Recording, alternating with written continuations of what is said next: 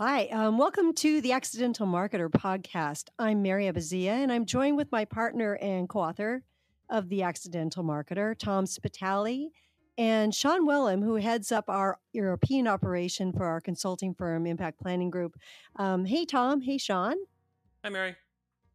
Hey, Mary. Oh, good. Okay, this podcast um, like all our podcasts, are designed to help accidental marketers. And it may be you, or it may be that you're trying to figure out because you work with other people that are accidental marketers. So um, we have the fourth chapter of our book. It's titled, What Business Are You Really In? And it's about proactively defining the market um, or markets. And then in the process, you're trying to identify who your true competitors are. So, um, Tom, you uh, you highlight in the book the Southwest Airlines case, and people really enjoy that. Uh, why why is that? How what is it about Southwest Airlines story that helps us understand this? It's such a simple um, illustration of how powerful it can be to define your markets creatively. To any one of us, or uh, even any one of Southwest Airlines competitors, they'd say, "Well, they're in the airline business, silly." but um, in its early days, uh, that's not how Southwest Airline defined themselves. Um, they defined themselves as a competitor trying to capture market share in the in, in the uh, field of short distance travel. In other words, the way they were setting up their hubs, the way that they were setting up their fares, everything that they were doing was an attempt to not compete with other airlines, but get people who were typically used to maybe taking a Greyhound bus or even driving across the short distances of the cities that Southwest Airlines connected, get them to, to fly. And in the process, they, you know, they, they, they drove costs out of their system. They were able to make those short distance flights competitive uh, financially with driving a bus or driving a car and it, it was it was a, just a situation where by looking at the market a little bit differently they were able to define customer needs a little bit better and really flummox their competitors wow um, Sean, you you've taught uh, for several years this topic and and use this example and others. Um, what do you find when when you start to use examples and help people understand this? I think the most common misunderstanding around definition is to define it in terms of the product or the or the service as, as tom was just saying. You know you you define it by what it is that you make rather than the customers. I, mean, I always say you've got to define your market by customer and need and that gives you a jumping off point for more insight.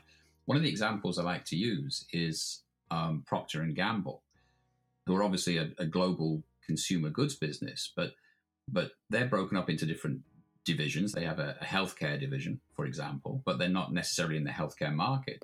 Within that division, they have oral care, um, but they're not in the oral healthcare market. That they make toothpaste, but they're not in the toothpaste market. You know, if you go all the way down to the customer and pick one of their product lines, for example, they they have a, a, a toothpaste aimed at young children called Stages, or they did. I'm not sure if they still do, but it was Oral B Stages.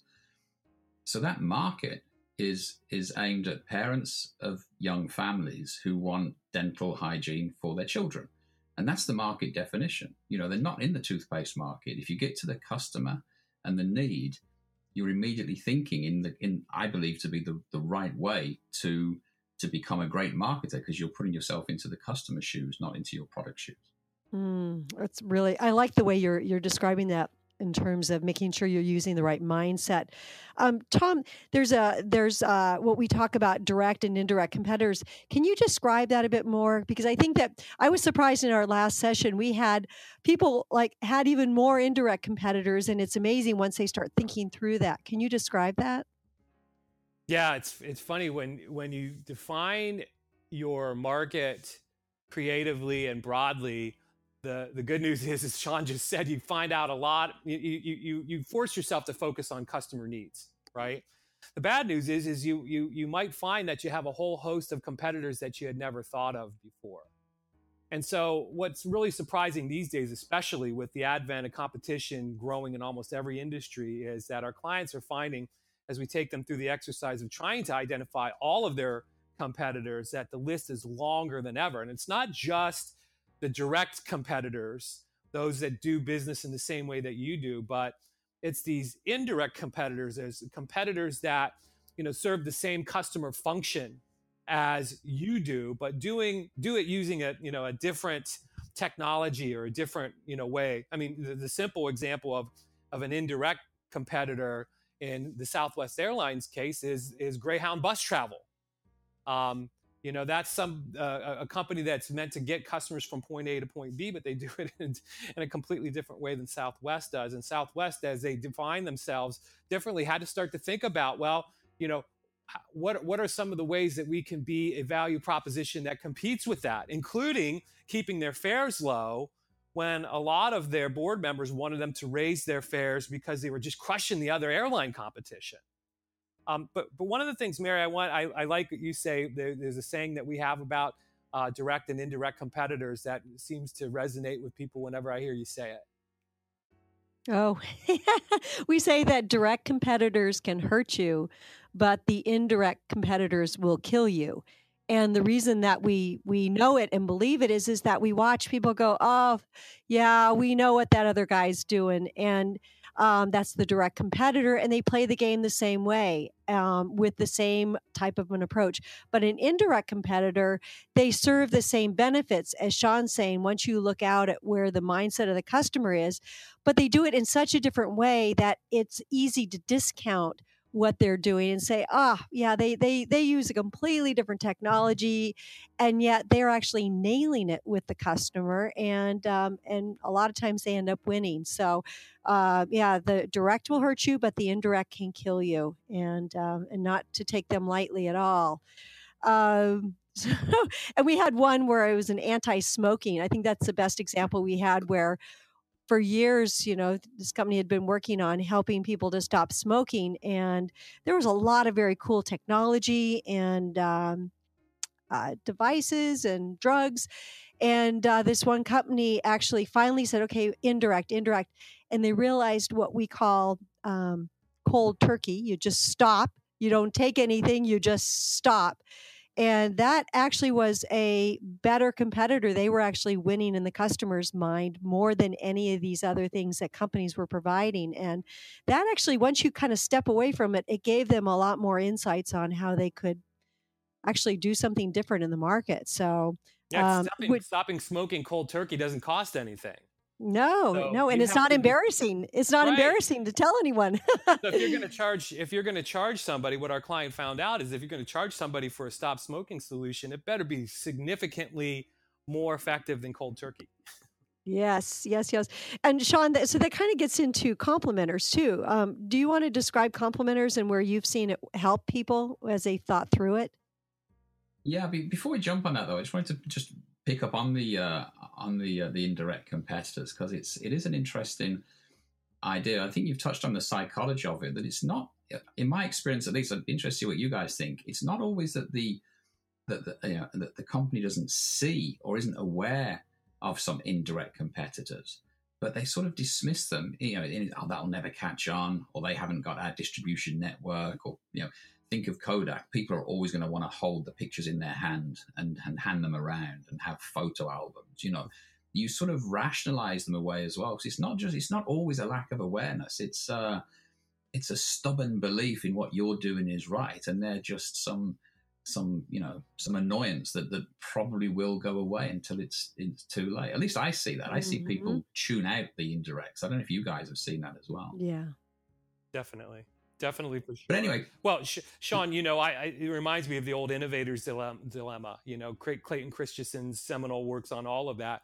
where basically he found by studying innovation is that innovation is always um, underrated initially. You know, um, in, in, terms of threatening a, a, a known business model, because frankly, most of the time when there's a, a new indirect competitor in a business the technology isn't completely and totally developed. So however somebody else is is is disrupting your market, it's easy to dismiss them because people say, well, they'll never be as good as us. And and that's just a you know, you're signing your death certificate as a business because eventually, as we've seen, technologies improve, and pretty soon the entire industries are upended, and and the incumbents um, are left wondering what happened. Anyway, I, am throwing us off track because the question that, that Mary you raised me was complementers, right, as well, and that's another interesting area because I define these as um, as, as, products or services uh, that are that that your customers may use as well. They sh- they'll share your customers, but with a product that's non-competing, and it creates the opportunity of enhancing both offers with some collaboration, whether that's a, a, a, conscious effort to work together with a complementer, or whether it's just positioning yourself around them. Um, at the time of this recording, and I realize that that, uh, that that time will age it, but at the time of this recording, the World Cup is going on at the moment, and England are still in it, and that will certainly age very quickly, probably in about seven hours. That's why you're a little distracted today, Sean.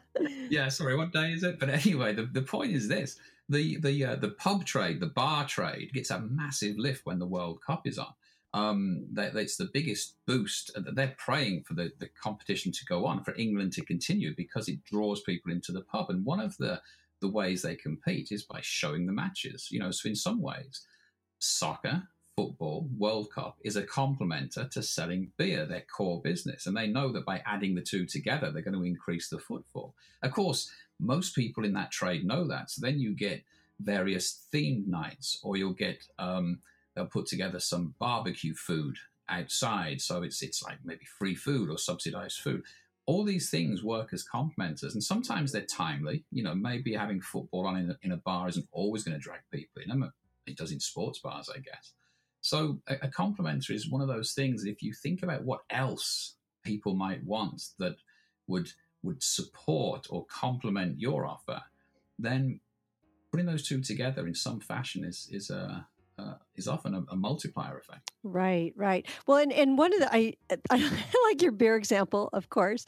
Um, as uh, as you think about complementers, what is interesting about them too is is that they can either sit side by side and help you, or if you don't really look at them in the right way, what might happen is they may change their business model and begin to compete directly because they have a relationship with your customer, but they're just giving them something else. But they have the customer list, they have the relationship. So the danger of a complementer is it can turn into an indirect or even a direct competitor, or your competitors can figure it out and actually marry up to them in some way and start using that complementer instead of you. So, uh, so they're really uh, from the game of strategy and marketing it's a really cool thought to think if I can do something with them ahead of the game, it actually can help change the game in your favor.